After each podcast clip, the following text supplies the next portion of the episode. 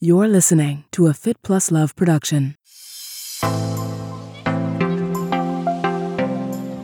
Humans are resilient, and I think this is a time that we're all being tested in our patients, and we're all kind of being tested to trust what's unknown on the other side, which I remind myself all the time when new patients come in to see me is that like they're scared. They don't know how this is going to play out. All they know right now is that they're hurting and they can't do what they want to do right? And that's kind of how we all are right now. Like we're hurting and we can't do the things we want to do right now. That was Ashley Speights O'Neill. This is Marnie Salop. Thanks for tuning into my podcast, Marnie on the Move. Each week, I will be inviting interesting, innovative movers and shakers to join me on the show and share their story. You will discover and hear from thought leaders, experts, influencers, and entrepreneurs from the worlds of wellness, sports, beauty, fitness, fashion, and more. Marnie on the Move will feature an eclectic mix of people I know, work with, and think are generally doing cool things. On each episode, I sync up with my guests about life, career, and training, and showcase their expertise and story. Hi, everyone. Thanks for tuning into my podcast, Marnie on the Move. I'm your host, Marnie Salop. Hope you all had a great weekend and your week is off to a fabulous start. I'm super excited to introduce you to today's guest, Ashley Speights O'Neill. She's an entrepreneur, a physical therapist, and the founder and owner of the PHYT Collective in Washington, D.C. Ashley is renowned in the fitness industry, running world, and amongst athletes around the nation for her expertise in orthopedic and sports physical therapy with a proven track record for healing. She is the PT of record for SoulCycle DC and Solid Core DC. Ashley has experience working with a range of sports injuries of varying levels, from professional and collegiate athletes to pediatrics. She has special interests in injury prevention, chronic pain syndromes, competitive athletes, and the rehabilitation of the spine, shoulders, hips, and knees. On today's episode, Ashley and I talk about her path into physical therapy and entrepreneurship, pivoting her newly opened practice to telemedicine and virtual healing, the importance of community and group fitness.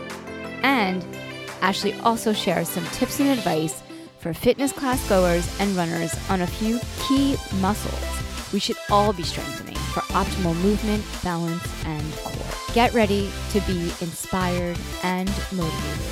You can find today's guest, Ashley Speights O'Neill of the PHYT Collective, on her website, phytcollective.com. That's P H Y T collective.com, and on social media on Instagram and Facebook.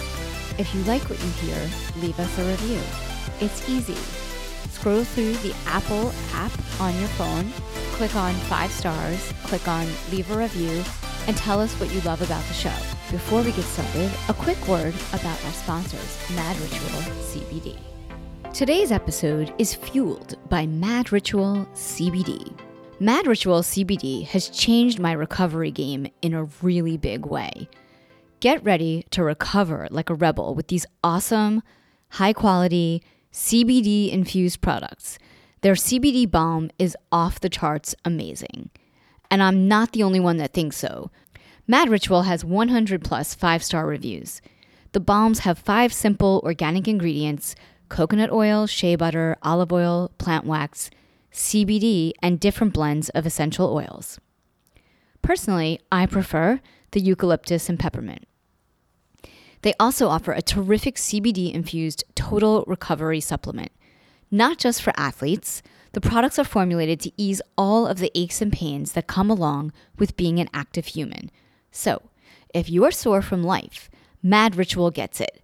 Founded by women athletes and active entrepreneurs, they are committed to helping active folks bring more balance to their lives. Mad Ritual is offering Marnie on the Move listeners 15% off. Head over to their website, madritual.com, and use the code Marnie on the Move. Now, on to the episode.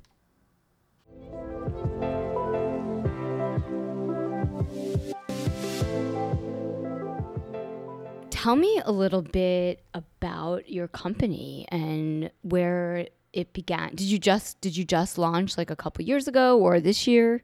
You know, yeah. So we, the PHYT Collective, just opened in January. It has been something, having my own practice has been something that I wanted to do most of my career, to be honest. But it really, I put it into the works early last year, and then we opened our doors. Uh, technically, the open the doors to our physical space opened in February, but I've been treating under the PHYT Collective since January. So we're right in downtown DC, just like two blocks from the White House. And essentially, what the concept is, it's it's a outpatient orthopedic and sports practice, uh, physical therapy practice, but it's a basically a co-working space for physical therapists and clinicians. So every physical therapist who works out of the space is their own thing and works for themselves, but we all work together so that we can still have time freedom in our lives. You are a sought after, renowned amongst many top fitness founders, studios, instructors as well as professional, recreational, and collegiate athletes. Where did your interest for healing and physical therapy begin?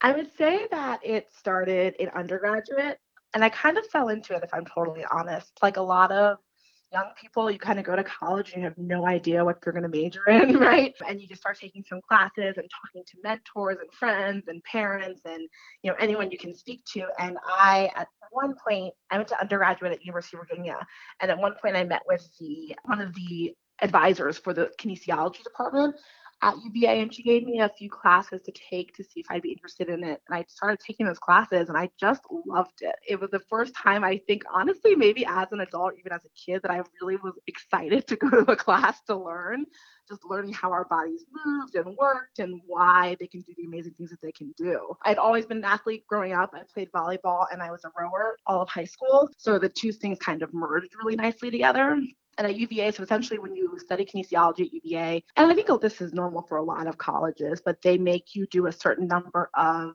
basically practical hours in a setting that relates to the field. So for kinesiology, you could go to essentially observe or help in a physical therapy office, you could work in the athletic trainer's office, you could work for a physician, whatever you wanted to do because you basically had to go to grad school when you finished the major and they wanted to make sure you knew what you wanted to do. And I personally just enjoyed being in the physical therapist office more than anything that I experienced. Interesting. And so now you mentioned that you had just opened in January. How are you managing in the current economic climate and health climate? Yeah, I mean, it's really tough. We're fortunate and unfortunate, just like a lot of businesses in certain ways with this climate right now. You know, right now we were scaling up. And so we're really bummed to lose this time of like scaling up.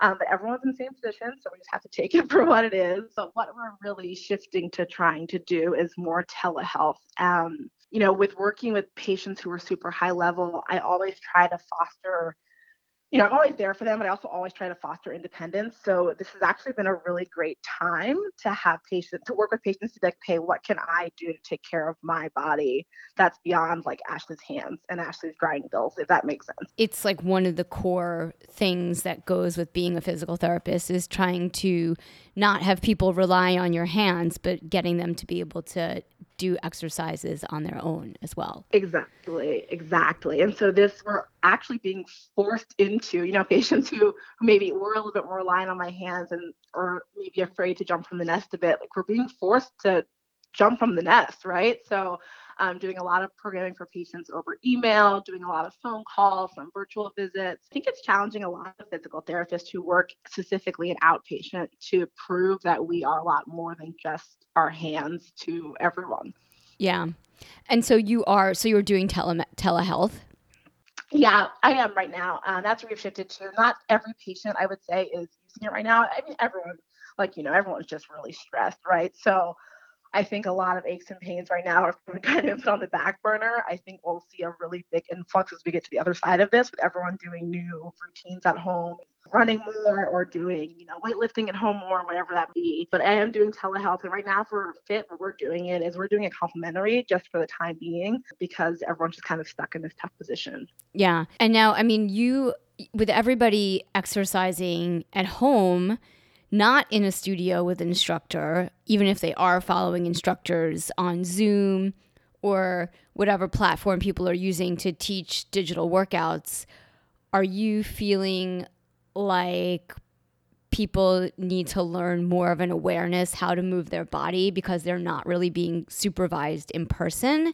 And are there is there anything you might advise like listeners who are doing workouts at home to think about as they're doing all these taking all these classes? So yeah, it is one of those times. I actually, you know, practicing our social distancing and being in appropriate space. I actually just did a, um, a couple pieces with Solid Core about like coming back to the foundation of movement since since a lot of clients are no longer in front of their instructors and just like how do you hold a good plank things like that so i do think you know it's, it's really interesting because i think on one in one sense it can be good because pa- or p- people and patients can kind of come back and take things at their own speed when they're doing these things over zoom or watching um, you know instagram live Right. But then, like you said, the other side of it is that like there's no one watching them, giving them like immediate feedback. So it, it's challenging, and also because things are new. So even if your favorite instructor from whatever fitness studio you love to go to is teaching a class, it's probably a slightly different workout than what you were used to doing, even if it's based off of the principles of the studio that they work in.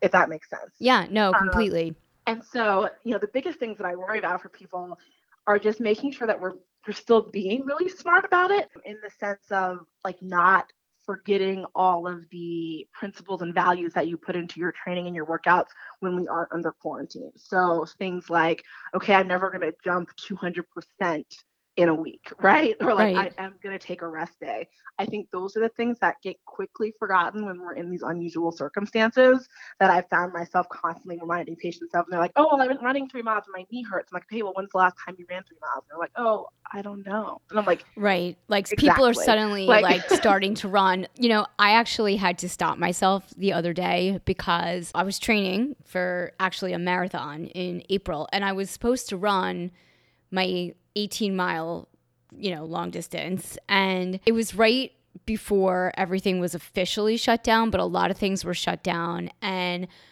I was I knew that my race was going to be canceled, but it wasn't canceled yet. It was the New Jersey Marathon. And I was like, you know, I probably, you know, should not do this because I don't have to. And it's a lot of miles. So, you know, maybe I'll just do 10 and maybe that'll just like be my long distance for the next few weeks because my race is going to be canceled and there's no need to put that kind of tax on your body, right? Th- that was one thought that happened. And then the other thing that happened, though, in the other direction, was I started to get nervous. I'm never going to be able to run outside again. And so then yeah. I was running every day. but it's it's amazing because like we, I mean, I think we all in some form of this are having this happen in our headspace, right? Of like, okay, let me have this like very rational thought of like, what am I training for in this moment right now? Let me just go out and exercise today. Versus also like, wait, what if I can never do this again?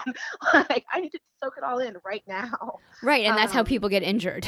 and I'm one exactly. of those people. I, I have to make sure that I am bringing an awareness to what I'm doing and not overtraining or you know, doing some exercise dance class where I'm gonna like trip and bang into my furniture.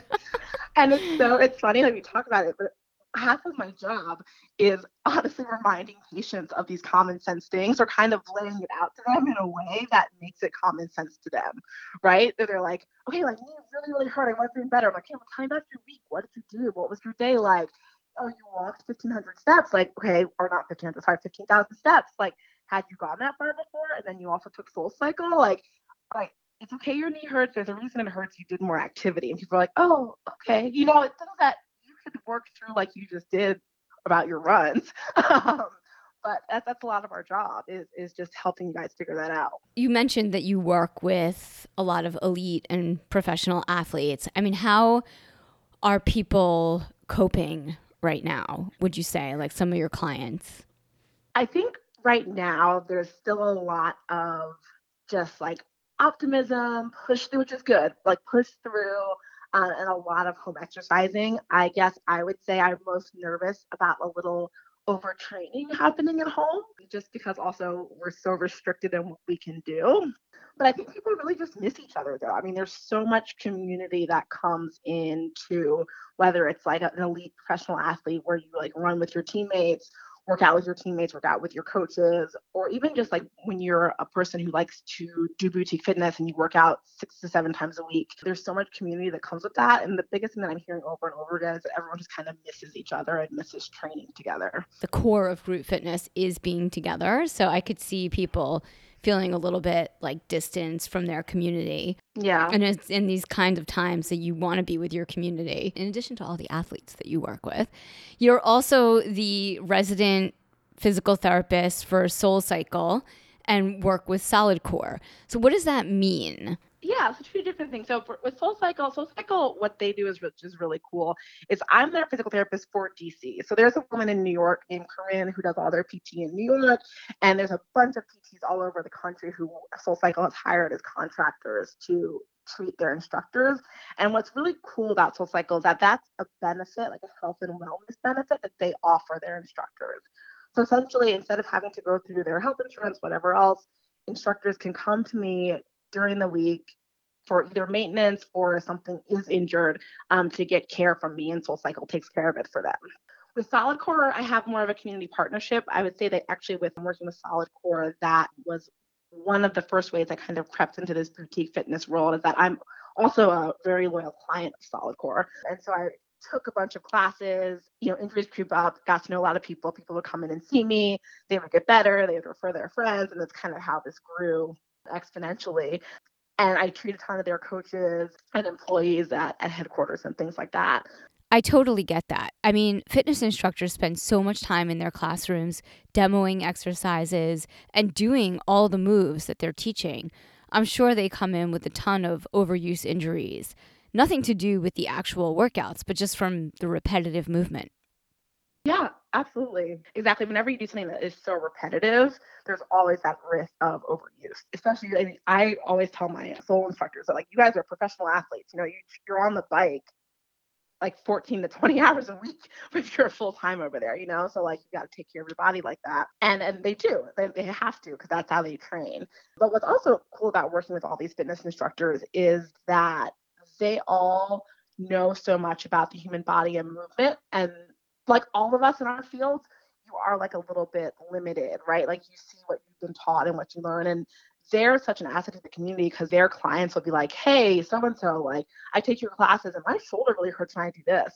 And a lot of fitness instructors are a little bit limited in telling them how to fix that, right? Because that's not their training. Right. And so there's been this really cool collaboration that's happened over the years with me and the fitness instructors where they're they reach out to me like, hey Ashley, I have this client, X, Y, and Z is going on anything I should tell them or anything I can do in class for them to make it a little bit easier on them or to help them to get better because they really care about their clientele. And the feedback that I've gotten from them really is that they haven't found that resources consistently there for them. I could see that. I feel like as more and more fitness instructors are entrepreneurial, even if they're working for a big studio brand, they're still building their business. They are looking to build their resources. And as their community grows, they're looking to have a collective of exactly what you just said, which is being able to help their clients or the class goers. Fitness instructors are like, you know, they're the people that everyone is looking to for advice and insight.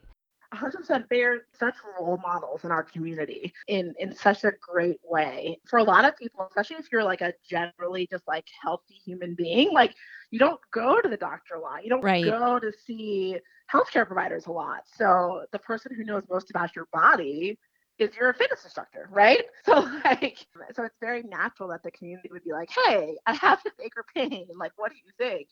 And most of my instructors who are friends, who, if I'm in class, they'll be like, "Go talk to Ashley. She's over there. Like, give her a second to breathe after class is over, but she can probably answer your question for you." You know, and it's and it's great. It's just great for community building. So talk to me a little bit about how you work with runners and what you do in your run assessment at your studio. Yeah, absolutely. So we have so many runners. We have a lot of high level runners here as well. And so the biggest thing that I do when runners come in is first of all, I do just take them through a general like physical systems exam. So I will have, I'll look at their range of motion, um, both active and passive. I'll look at their strength. I'll look at how they're walking. I'll look at their balance and a variety of other things. I'll look at how things are moving together And I'll also watch them run. So that whole process usually takes about an hour.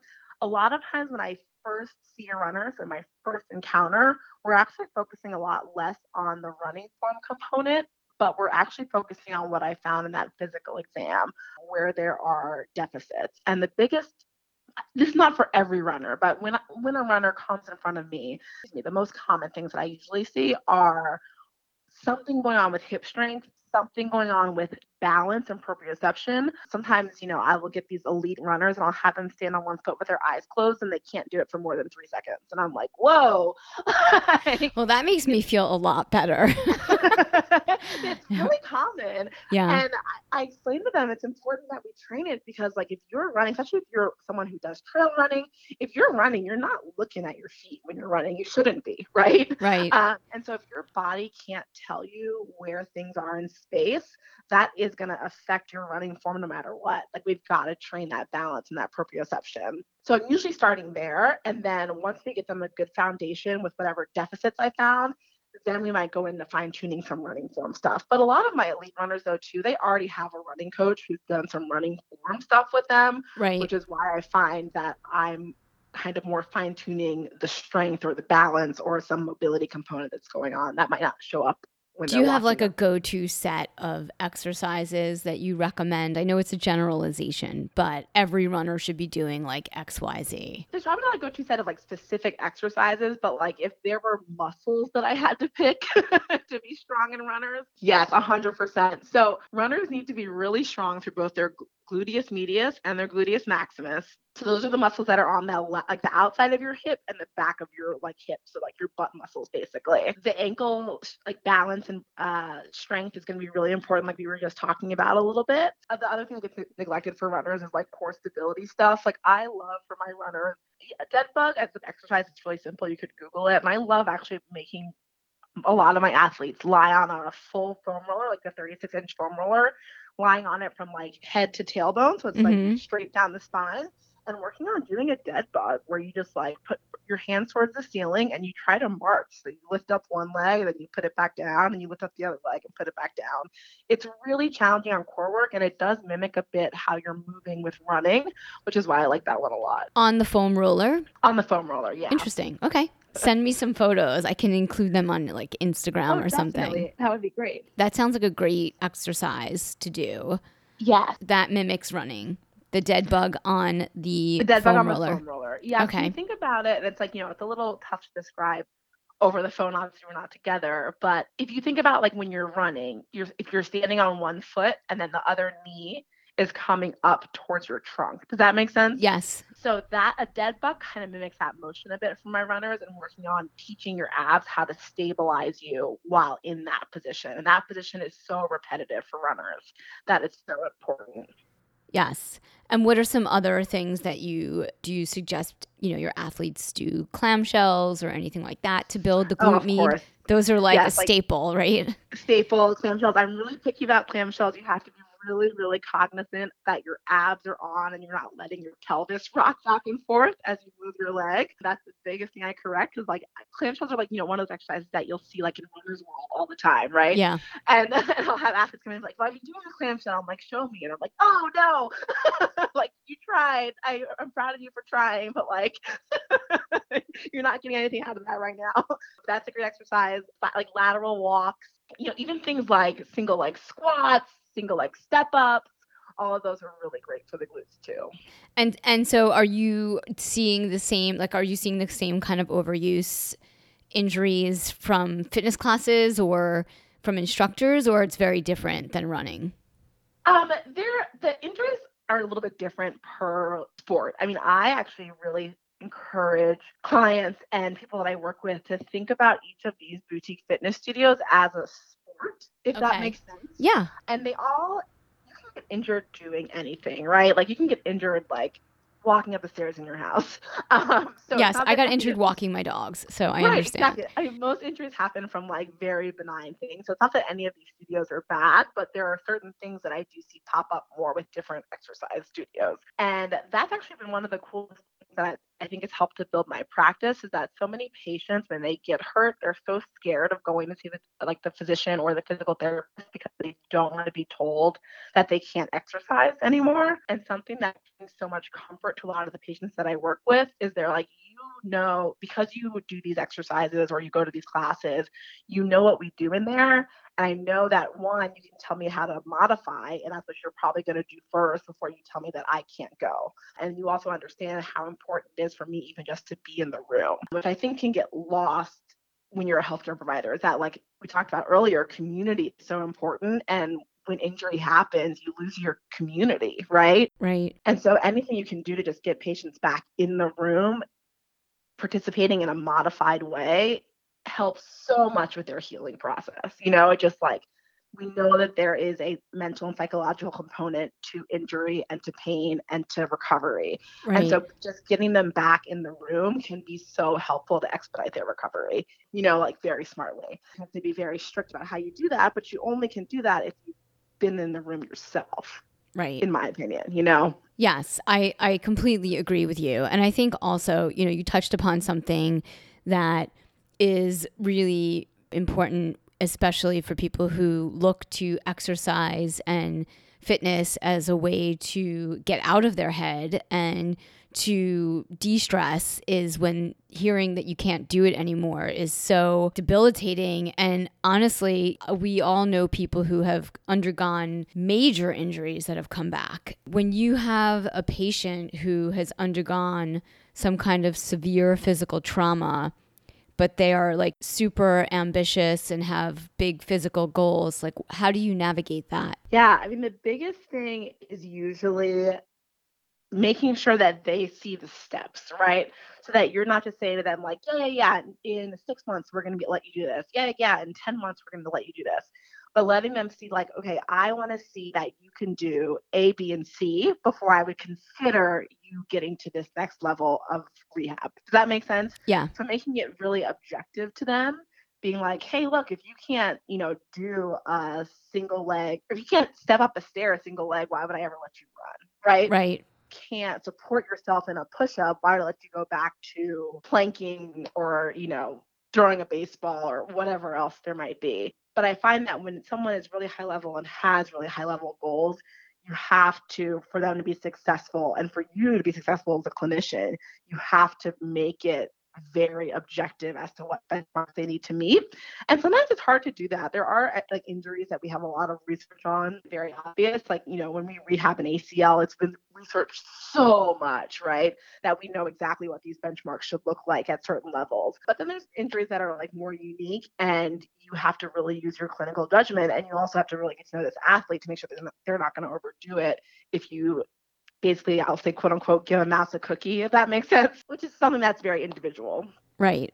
From all of that, like, how do you get them back on the path to running? Like, once they start running, do you still work with them or whatever there's, or if it's a fitness class, like, are you still working with them through all of this? Oh, yeah, 100%. I mean, they're, if we want to take like running as an example, the first time we I let a, set a patient loose to go back to running after a big injury, we usually do it together in the clinic on the treadmill, unless there uh, there's a circumstance that doesn't allow. And usually, what I'll have patients do, I like to do a progression of intervals. So you'll do two minutes running, one minute walking.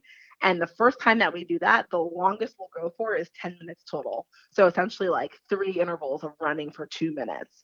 And then essentially over the course of the next month, we'll work on increasing that very, very strategically um, until they end up getting to about half an hour of doing intervals, if that makes sense Yeah. well. Mm-hmm. Uh, and then once they get to half an hour of doing intervals, I let them begin to run without having to take breaks to walk.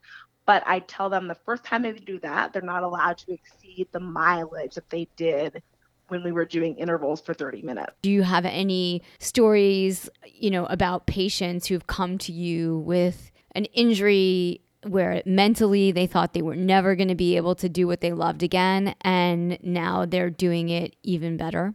Hundred percent. I mean, there are honestly there are so many stories like that because we're people tend to be really resilient and with the right environment and I would say coaching and headspace and rehab, you can get back to doing most anything. Of course, are there exceptions to that rule? Like, yeah. But yeah, 100%. I mean, one story that I, I cannot, you know, touch on all the details of it, but it is very public that I can speak on is years ago, I think it was 2017, whenever the congressional baseball shootings were. Um, I have I had a patient who we were featured in the he was featured in the New York Times for his injuries and his comeback basically after that. And so here's someone who's really like, you know, was on the verge of losing their life and now is back to playing like ice hockey and baseball and, and all of these things. And he was your patient. Yeah, and he was my patient. Yeah, his name is Matt. That I can only speak on that component because it's published out there in the New York Times in 2017. That's a, just one example, though. I've been a physical therapist for 10 years. Like he's not an exception to the rule, if that makes sense. Yeah, If people have these like really horrific injuries, and we can get them back to doing the things they love. Are there times we have to modify the things they love a little bit? Sure, you know, but like, can we get them back to participating? Absolutely. The hardest thing for patients, though, is that it takes so much time and we're all impatient. You know, even the most patient human beings, like when you're hurting and when you're being kept back from what you want to be doing, like two weeks feels like a year, a month feels like five. yeah. Time is not flying by. Yeah, exactly. And so it does take time. And that I think becomes really challenging for people. And now, are you feeling a little bit maybe people could look to this example and mindset of sports and athleticism in today's culture of the coronavirus and our economy and our health and seeing beyond where we are and the bigger picture and adapting? Yeah, definitely. I mean, we humans are resilient. And I think this is a time that we're all being tested in our patients and we're all kind of being tested to trust what's unknown on the other side, which I remind myself all the time when new patients come in to see me is that like they're scared. They don't know how this is going to play out. All they know right now is that they're hurting and they can't do what they want to do. Right. right? And that's kind of how we all are right now, right? We're hurting and we can't do the things we want to do right now. But there, but there is another side of it, and it is going to take longer than we want it to. But you know, there's there needs to be a cautious optimism, right? And kind of just like trusting the process and and how we get step by step through this. Yeah, I mean, I think that's that's great. What is something that you're learning right now, like a key learning from having a new business, being a physical therapist, and living through this sort of situation that you're going to take that's like a positive takeaway? Like, where is the opportunity? What positive lesson are you taking from this whole experience and going to be keeping as part of your practice moving forward? Yeah, I mean, I oh gosh, that's a really good question. as a physical therapist, like I'm sure that you are seeing like digital content as a tool for you and like the whole telemedicine thing is huge. Oh, absolutely. And we're all really being pushed right now to find ways to do telemedicine. And as a physical therapist, like we like to use our hands, right? So we I feel like I am being really challenged to learn to improve my communication with my patients, if that makes sense. 'cause I don't have my hands to because we use our hands to communicate. Like we exercise, I will put my hand on your shoulder blade to cue to correct your form, right? So I'm now being forced to improve on my verbal communication with patients to correct things over telehealth, if that makes sense. Because we, I don't, I basically, you know, my hands can't be there to tell them how to correct an exercise or, or how to correct their form. And then the other thing is, I think that I've been forced to to kind of learn and to do a bit more of in the past week is you alluded to was just making, doing kind of more generalized digital marketing things you know, I pride myself on making sure that every treatment plan and every patient is treated like an individual based off of what is standard for best practice. You know what I mean? But I also look at them and what their goals are and like what what I need to do to address them specifically. But also, like you asked me your question earlier, like what are some like what are the general exercises? What are the five things you would have runners do? Or what, is this? But I, I'm learning to kind of make these things to, to create some of this content, right? That's a little bit more broad for the general population and to step out of my comfort zone of like, I'm really going to hone on just this person today on how I'm going to do this. Um, which is, it's, it's interesting. It's not like right or wrong. It's just different Yeah, than what I do from my day to day. right. I mean, you're Um, very hands on, literally. Yeah, exactly.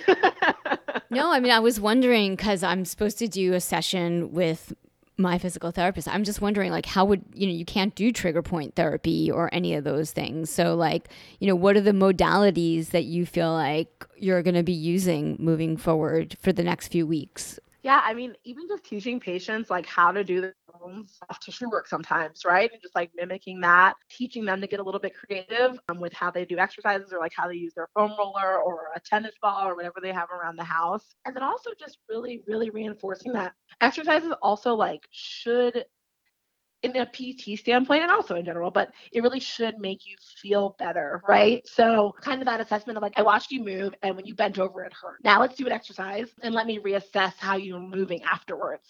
And patients are like, oh, wow, that feels better. And I'm like, okay, good. So, that's something that we're going to have you do at home that you can do to make yourself feel better while I can't put my hands on you. That's super helpful. Absolutely. And that's what, you know, I'm doing. And I think a lot of physical therapists are doing in the clinic every day, like when we give patients their home exercise program. Yeah. But I think we all have to really be forced to help to show our patients the direct correlation with these things that we're assigning them. Yeah. What can people use at home to mimic and do the exercises? And there's so many ways to get creative with that. I mean, I had a patient told me that she was doing her like sideline shoulder external rotation with a wine bottle. You yeah. know, I was like, great, that's probably like one or two pounds. Like, awesome. totally. So this is good stuff. Thank you so much. Good luck of with course, everything. Of course, you too.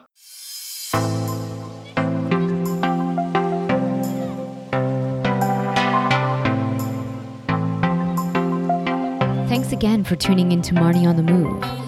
If you like what you hear, leave us a five star review in Apple Podcasts.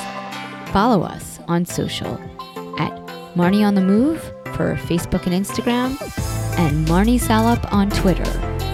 Head over to our website, marnionthemove.com, for more info on this episode, links in the show notes, and of course, sign up for our quarterly newsletter, The Download, to get updates, deals, giveaways, and information on future events for 2019. I want to hear from you.